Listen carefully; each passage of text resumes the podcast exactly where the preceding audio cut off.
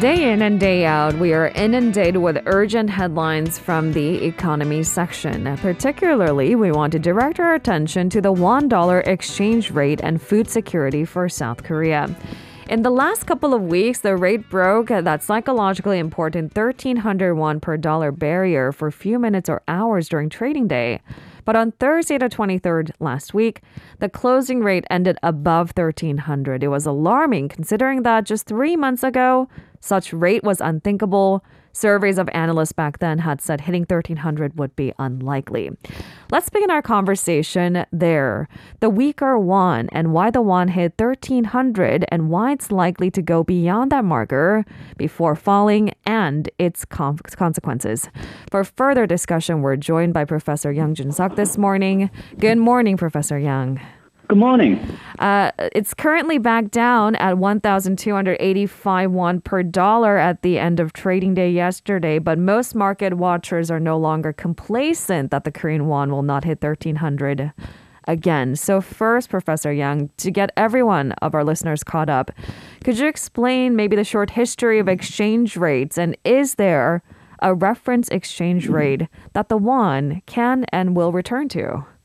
Well, there's endless numbers of papers and people arguing that there's a right exchange rate, but there's no settled on correct exchange rate. If you talk with all these people, they will give you numbers that are uh, mostly different from each other. And uh, for example, before the pandemic, when the uh, won was around eleven hundred per dollar, I M F argued that Korean won was undervalued against the dollar, leading some U S politicians to argue that Korea was artificially cheapening the won to get advantages in expo- exporting to U S.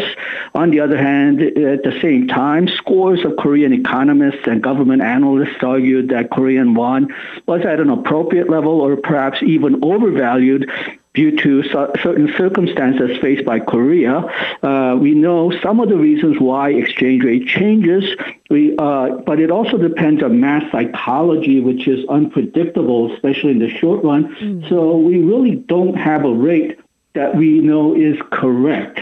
Uh, and we don't have the uh, rate that we could calculate to uh, show where the uh, won will return to, though we can make some informed guesses. Uh, but if you look at the history of uh, exchange rate over the last fifty years or so, uh, then uh, you'll find really some ex- uh, surprising numbers. In the nineteen seventies, a dollar was worth about three hundred twenty-one.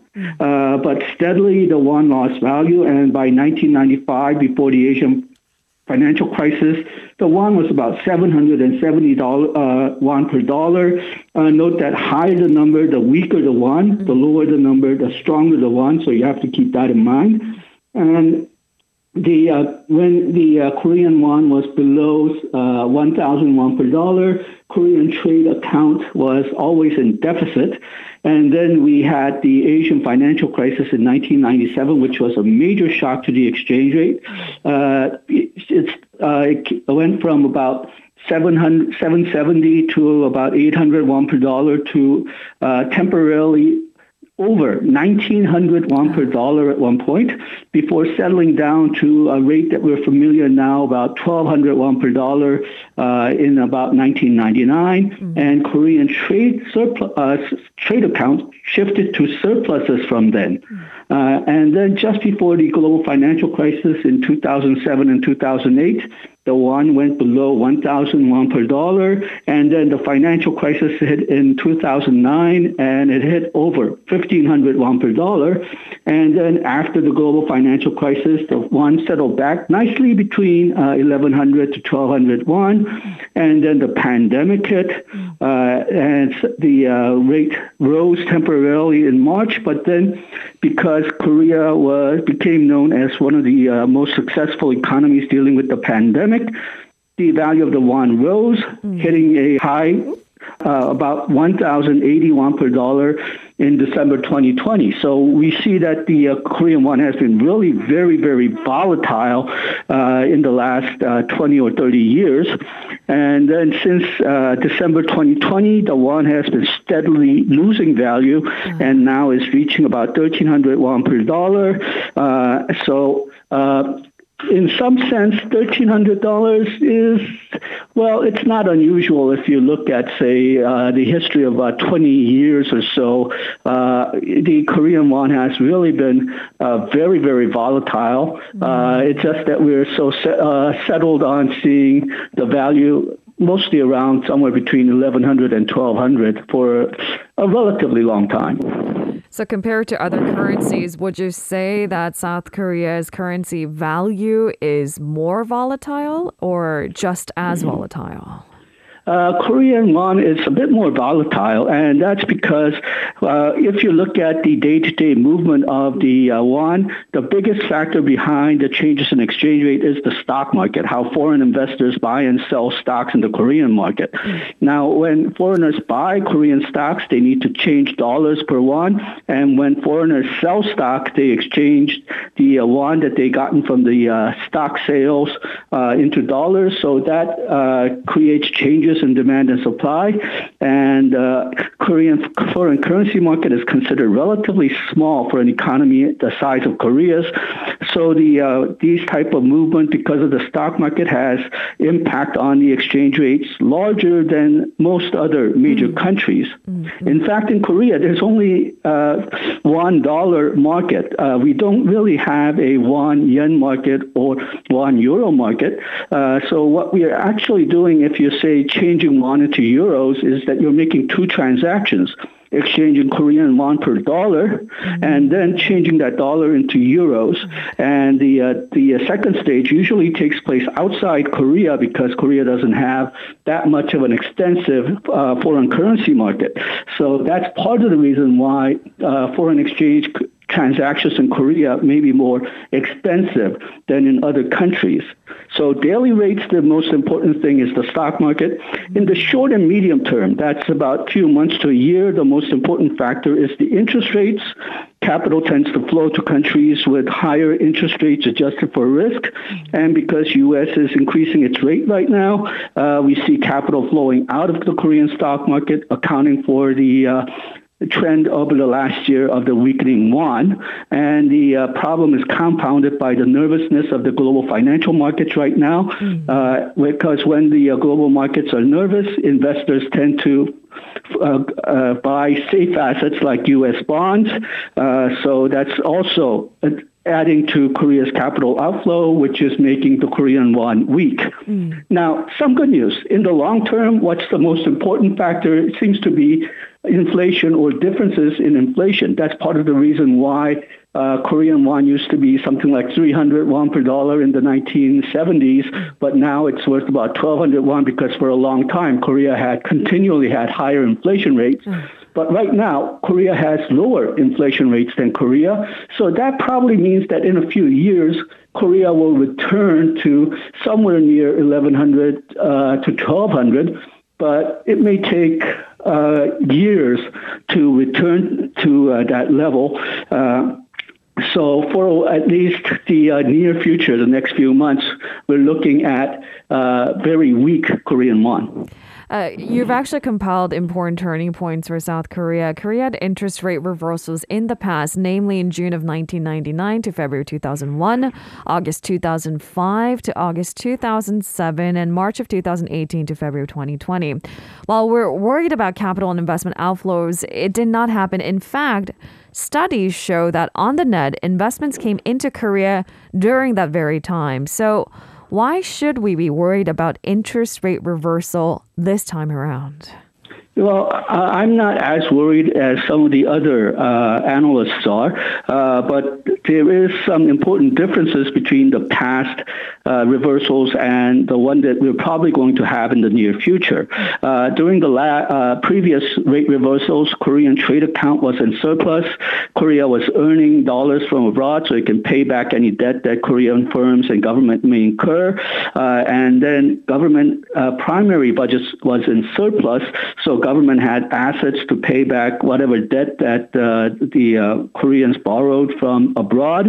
Uh, but now, currently, not only are we in a uh, trade deficit, the government primary budget is also in a deficit. And because of that, uh, previously during the uh, past reversals, there was an expectation that Korean won would still gain value, would still appreciate. But now there's expectations that Korean won will continue to lose value, continue to depreciate. Uh, so that is a big difference, and a lot of analysts are concerned about that. They're worried that this time may be different. As I said, I'm not as worried as some of the uh, uh, worriers out there, uh, but still, uh, the uh, situation is different, so we need to watch out for that. And be mindful of the fact that it's not necessarily exactly the same as the patterns we've seen before. Uh, one of the major reasons for the current inflation is, of course, the rising food prices. Many countries have restricted the exports of critical foodstuff for this very reason, uh, raising global food prices even further. So the rising prices and restricted trade for food is, I think, particularly worrisome for Korea because we do depend a great deal on food imports. So can we get a gauge of how bad the situation is as we speak, Professor Young? Okay, well, according to twenty twenty government figures, Korea's uh, self-sufficiency rate in food is only about forty-six percent. And Korea's self-sufficiency for grain is even lower at twenty percent. Uh, the uh, grain uh, sufficiency figures not uh, not only includes food for human consumption, but also for livestock feed. So if we don't have enough grain, we will not only have higher grain prices, but higher meat prices as well. Uh, now, uh, in the nineteen seventies, the self-sufficiency ratio for food was about eighty-six percent. Self-sufficiency rate for grain was about eighty percent, but it's uh, continued to f- uh, fall from nineteen seventy to currently. So why is that? Well, there are several reasons. The first is, well, Korea has more people, more popu- higher population. And secondly, uh, people moved from agriculture to manufacturing and services because, well, the pay was higher. So if you look at farmers now, most of them are actually fairly elderly. They're at uh, post-retirement age. Now, some younger people are going back to countryside, and that's making the news, but still, it doesn't change the fact that the majority of farmers are very, very old. And the reason is that there's competition from imported food, which is probably the politically the most sensitive uh, mm-hmm. component. Uh, Korea is not self-sufficient in food, but it is self-sufficient in rice because mm-hmm. the uh, market for rice is extremely protected from imports. Oh. Uh, so uh, the uh, a lot of people argue that perhaps Korea should Uh, protect its food market more to raise the self-sufficiency rate, but then that would raise prices uh, and that would cause uh, people to uh, pay more for food, which is what we don't want in the first place.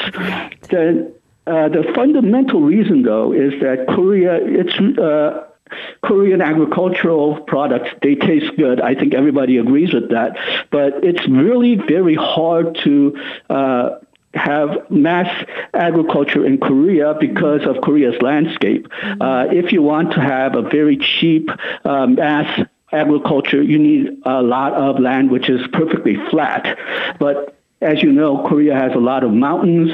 Uh, it doesn't have a very wide, very flat ranges where you can plant a lot of food that can be uh, harvested by machinery. Mm-hmm. So Korea really is, a landscape is not appropriate for la- uh, mass farming, and that uh, creates inefficiencies and higher prices for Korean food. And uh, so it's questionable, even if government does all it can to uh, help agriculture and raise productivity there. I'm not sure if we have we would have enough viable land to uh, actually help, uh, actually feed everyone. So localized farming, these are all great in theory, but like you said, it's the fundamentals of land mass and what kind of land South Korea is mostly covered by. So then I don't like the sense of helplessness, uh, Professor Young. How, what can we do and what can South Korea do to tackle in the long run rising food prices and combat fundamental issues like food shortages? Well, uh, one way is try to have a more secure supply of food, and we can do that using the F T As. Uh, but a lot of people argue that perhaps Korea should sort of invest abroad for agriculture. What they mean is buy land in some of the most productive uh, agricultural lands abroad and then produce food there and ship it back to Korea. Uh, some people are now uh, arguing that perhaps uh, we should buy some agricultural infrastructure in those countries as well to uh, increase efficiency uh, so that the uh, food coming back to Korea will be even cheaper. Now, there is a sort of a weakness in that uh, problem with that because, well, let me uh, produce in other countries, the government in that country, if they feel that uh, they cannot afford to export agriculture, uh, agricultural products, then they might cut off exports. But still, if we own the land, if we own the uh, infrastructure that produces uh, agricultural products, Uh, then Korea may have easier time exporting pro uh, food from those uh, foreign countries, uh, foreign countries back to Korea, and it would mean a more secure supply for uh, food products in Korea, and hopefully uh, less expensive. Uh, now, uh, also, a lot of the uh, people in the agricultural sector argue that Uh, we should have protectionism, uh, and they argue that higher prices and government subsidies are justified as insurance against global uh, food production problems. But usually uh, imports help Korea's uh, food supply rather than hurt it, uh, because, well, whenever we have uh, floods or drought domestically, uh, Korea's uh, had rescu uh, the imports of food from abroad rescued Korea from uh, very high food prices or shortage in food. So usually imports help Korea, but this time, because it's a global crisis, everybody has the same problem. Uh, this time the problem is coming to the world, to the Korea, but that's an exception rather than the rule. That's the exception rather than the rule. Thank you very much, Professor Young, for some of the clarifications this morning. Uh, uh, have a safe day, and we'll speak to you again next week. Thank you. If you're listening to our program using the podcast service, just a reminder that we do go live Monday through Friday, seven a m Korea Standard Time. So tune in and help us make the show more informative by giving us your input. See you bright and early on Good Morning Seoul.